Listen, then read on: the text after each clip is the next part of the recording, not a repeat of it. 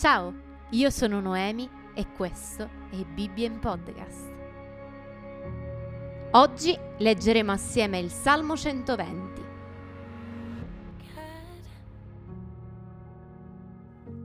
Nella mia angoscia ho invocato il Signore ed Egli mi ha risposto.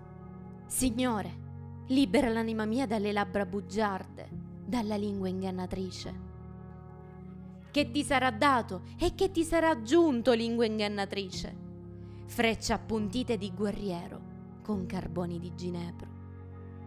Misero me che soggiorno in Mesec e abito fra le tende di Kedar. L'anima mia troppo a lungo ha dimorato con chiodi alla pace. Io sono per la pace, ma quando parlo, essi sono per la guerra.